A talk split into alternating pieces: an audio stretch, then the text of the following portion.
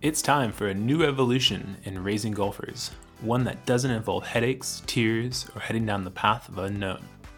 Whether you're trying to introduce children to the game of golf, help them play competitively, or play at a collegiate level, you're in the right place. This show is for any parent, player, or coach who wants to build a better team at home and on the golf course. This is the Raising Golfers Podcast. All right, ladies and gentlemen, welcome back to the Raising Golfers Podcast. So excited to have you back here on the podcast today. I'm also excited for this week. We just started our winter session of the Operation thirty-six program here at Rancho Carlsbad in Carlsbad, California.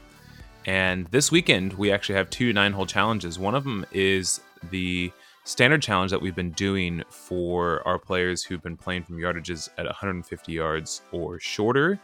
And on Sunday, we are going to a new full-length golf course, and this golf course is going to accommodate the players who've already passed all the divisions up to two hundred yards and then f- all the way to full-length tees. So it's going to be really exciting to see how this goes down this weekend. I'm super excited for it, and I know the players are as well. Today's topic, I'm going to go over just something that I've thought about, something I've been guilty of, and things that I'm actively trying to work on myself with my coaching, whether it's for junior golfers or for adults. And the topic is going to be the pitfalls of overcoaching. So let's go over some of those things right away and get straight into it.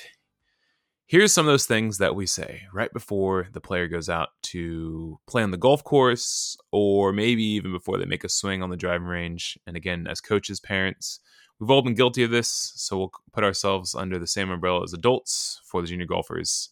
We say, don't forget, keep your head down, or don't forget, left arm straight, aim to the right, don't be short, oh, you don't want to go in the water, there's water on the right. We've all said these things, and we may have also even, in addition, put together this really long laundry list of things to have our junior golfer remember before they swing the club. And I think if we as adults start thinking about that for our own game, if we were to do that, I think our performance would go down the drain. So, you know, what are the pitfalls of overcoaching? I think the first one is that when we say some of these things, for example, don't be short or don't forget to fill in the blank here, we're emphasizing that mistakes and failure are not okay. And for children, I think part of the development is that we want to, them to explore a variety of different things. And if we're speaking about golf, well, mistakes are made all the time. I mean, there's even a saying that golf is a game of misses, which basically means that you are going to be making mistakes on almost every single swing. And we have to help the junior golfers learn to embrace that side from not only a technical standpoint, but also a mental and emotional standpoint as well. So using those little words like don't or don't forget, I think we're already starting to emphasize that mistakes and failure are not okay. And we actually want to be emphasizing the complete opposite opposite of that. The complete opposite of that. The other thing is that it loads the child's mind to be too much cognitive and not allow them to access their sensory side of the brain to perform. So this is something that we talked about in a recent podcast episode with Jeff Gregg on the mental game training side of things. And what we talked about this was that if we're thinking too much and we're using too much of the cognitive side of the brain, we actually can't really perform a physical task. And we have to use a lot more of the sensory side of things. And even Lynn and P over at Vision fifty-four, they really say the same exact thing. And I, I totally believe it. And I, you know, I put it to the test myself on the golf course. So again, going back to, you know, if we're given this long list, then we're emphasizing them to be thinking and talking and using that cognitive side. And that's not the side we want them to be performing on. So we're not actually allowing them to engage the right side of their mind and their thoughts to actually help them perform. Then as we talk about some of these things, we're having them focus on past experiences and having them have hopeful future outcomes. And this takes away from them being present at the task at hand. So if we bring up things and talk about things that might have happened in the past, don't make that swing you made on the last hole. That didn't work out for us. Don't hit it to the right like on the last hole. Well, now they're starting to think about things that happened in the past. That's not going to help them when they're standing over the ball. If we start emphasizing things and future outcomes for them and they start thinking about, you know, things that need to happen right after they hit the ball, then again, we're taking them away from being in the present. And so that begins to distract the juniors from focusing on the task at hand, from getting the ball from A to B and allowing them to be athletic. So really, really have to be careful with some of these things that we say. And it's so easy to, because we all want to help them. We really do.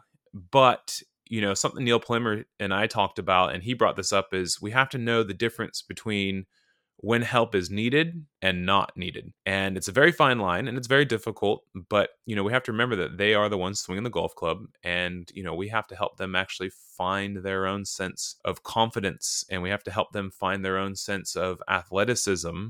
And sometimes overcoaching can really, really actually put a negative effect on the players. You know, and speaking of confidence, you know, saying some of these things, what we're actually saying to them when we say, don't do this, don't do that, or remember to do this, remember that, we're sending these signals to children that we actually don't trust them in getting the task at hand done. And again, I think that's a confidence killer. So children need to build self-confidence and trusting what they have learned and done can be performed. And we just need to let them get out there and go for it. And of course, they're going to make mistakes. And of course, there's going to be failures. But, you know, that's part of the process, and that's part of the learning that they need to go through. And sure, it's painful as adults to watch it, but you know, we need to make sure that we are, you know, putting them in this environment that's going to help build their confidence and allow them to learn and progress along the way. And now let's hear a message from our show sponsor. Hey guys, this last spring I teamed up with Operation thirty-six here at our facility in Carlsbad, California, and it has completely changed my way of coaching and service to my customers. Operation thirty-six is a developmental golf program designed to take beginners from playing their first round to being able to shoot par or better for nine holes. So here's how it works. Participants attend weekly one-hour classes and work through a six-level curriculum. They then play in nine-hole events once or twice a month with a common goal to shoot thirty-six or better from different distances. And using the Operation thirty-six app, coaches can plan programs, communicate with families, and track students' progress. It's really, really cool. If you're a parent listening, search for a program near you on their website at operation thirty-six dot golf forward slash juniors. And coaches, if you'd like to start a program at your facility, go to the same website, operation thirty-six dot golf forward slash coaches. So here's a couple of things that I like to do, you know, specifically for junior golfers, and let's just say for your players up to your advanced level players. I prefer to have the junior golfers in groups, and in my group classes, which I'm doing here at Rancho Carlsbad, they're all Operation thirty-six classes. There's one focus point in the class. So for example, yesterday, what we focused on was quote unquote power, and power basically just means for them, not necessarily swinging harder. It's just the idea of ball first contact, then hitting the ground. So we discussed this. And then, you know, we might draw a chalk line on the ground, have them try to hit the chalk line, and then just give them a task and say, okay, let's hit some chip shots. The ball has to land over the line and see if you can get it inside the box, and then just let them go for it. Then we might add in just something to build on that, which might be the next level. And this may be the first class. It may be the next semester. And that would be, okay, for us to help hit the ball first and the ground second, we actually need our, our lower body weight to move towards the target in the downswing. And we give them a couple of fun analogies, whether it's like, you know, smashing a bug under the left foot if they're right-handed players, or uh, smashing a can in their foot as they're as as they're swinging down towards the ball. Have them do a couple of practice swings, and again, just give them a task and say, okay, you know, now we're on the driving range. Let's see if we can get five balls in a row, or how many balls in a row can you get to fly over the hill that's twenty-five yards away? And just give them this task and let them try to perform it, not overcoach it. You know, we've already gone over it, but just let them kind of go with it. And if some of them are struggling, you can remind them, say, hey, how's your weight moving forward? Oh yeah, let me try it again. That sounds good. Let me give it a go. And it just gives them a sense of, first of all, safety. It gives them a sense of having confidence. And again, they're focused more on the task at hand, not necessarily just the technical side and the overcoaching aspect. And you will see me walk around and I might remind them of these things, but again, it's only one thing. You can look at their golf swing and see a million things that you'd want to fix. But again, that starts going into overcoaching, and then all of a sudden they start overthinking. And then next thing you know, they can't even hit the golf ball. I have made this mistake many, many, many times. So I stick to the focus point, and really it goes a long ways. And you can do a task with the focus point and then follow it up with a game on the same focus point. A lot of times they don't even know that they're even trying to achieve this focus point, but they are. And they're actually learning golf without even realize, realizing that they're learning golf. So then after you give them some tasks, you give them some games, I would say as an adult, we need to observe with an open mind. And what I mean by that is, sure, maybe the movement pattern isn't perfect yet, but trust that over time and the fact that they understand what they need to do will help and will click at some point. Now, we don't know if it's going to be today, tomorrow, in a month, two months, but we have to trust that this will come and it will show eventually. It doesn't need to happen today. And even if you make them do it today, it doesn't even mean they're going to do it tomorrow. You know, you might see, for example, you might teach them the perfect grip today. They're doing it. Next time you see them, next thing you know, you got the hockey style grip where the hands are separated, one hand's down on the on the middle of the shaft, and they're swinging like, geez, what happened? Yesterday they had the interlocking grip, and today they're back to the hockey style grip. Well, you know what? That's children, and children learn differently than us adults. So we have to make sure that we have an open mind when we're observing them. So what does this do? I think by coaching lightly as opposed to over coaching, I think it really gives junior golfers a chance to explore. It gives them a chance to create. It gives them a chance to visualize. And really, it helps boost their confidence. Now, rarely do I see a child play a golf game. And what I mean by golf game is not on the golf course. It's like, okay, we got to, you know, one of my favorite games we play is um, Battle Chips. And they have to chip the ball, and it has to roll over these um, different targets, and it sinks the ship, which is kind of like Battle Chips, the board game. I'm sure you've all played it before in the past. Um, and they're trying to hit these targets. But rarely do I ever see a situation where a junior golfer will complete the task with, let's just say, a poor shot. So they chip the ball, but it actually doesn't get in the air. It just rolls on the ground. And they hit the cone, and they would say, hey, coach, oh, I hit the cone, but it was a bad shot. That shouldn't count. What usually happens is, let's say they try to chip the ball and it doesn't ro- fly in the air, it just rolls and it hits the, the cone. What usually happens is they say, yeah, I hit the cone, we won. And they're so excited.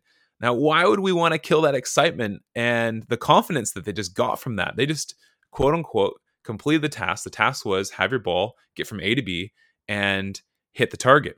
Why would we want to? There's no need. Now, sure, they're going to figure out eventually the ball's going to have to fly in the air, but you know, they're trying their hardest. And for children, it's not necessarily perfection they're going after.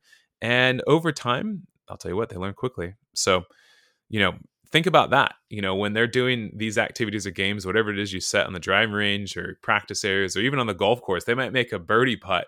And it's, if it hadn't hit the flag stick, it would have gone fifteen feet by. They're not normally saying, oh, I hit that too hard. They're just saying, yeah, I went in. Let them really, really enjoy that moment. And I think you should as well. Now, you know, tying this into course play for golf. And again, I was guilty of this in the past. You know, my on-course lessons now rarely talk about technique in the swing.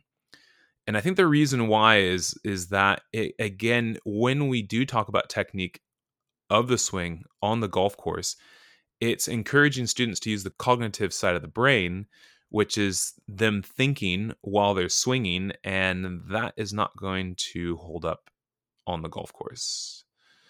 So instead, you know, what I like to talk about now is just more things about how to get the ball from A to B, which is where they are, to whatever the target is, whether it's the flag or somewhere in the fairway. And, you know, maybe we might talk about some tactics and improve some tactics. Or maybe what I might do is have them actually explore a few different things. Hey, let's try a few different clubs. Hey, let's hit a few different types of chips. Let's see which one works out best for you in these situations and scenarios. And I think, again, that helps build the confidence for the student. You know, a really interesting example is a student of mine in the Operation thirty-six program. His grandfather, great guy, he's really supportive of the program. He said, you know, it's really interesting is, you know, my grandson, he's hitting the ball from fifty yards and he's getting on the green, but the ball's not flying in the air. You know, we got to get the ball to fly into the air. And he's right. We do, especially, you know, there are some shots we have to hit over the creek, but we haven't actually made any major changes to allow that to happen.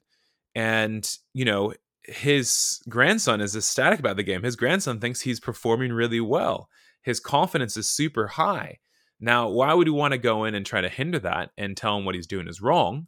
So, you know, I took the information from his grandfather, and of course, it's something I'm thinking about, but it's not necessarily anything I'm changing right away. Now, ironically, we haven't made any major changes into this, this child's golf swing.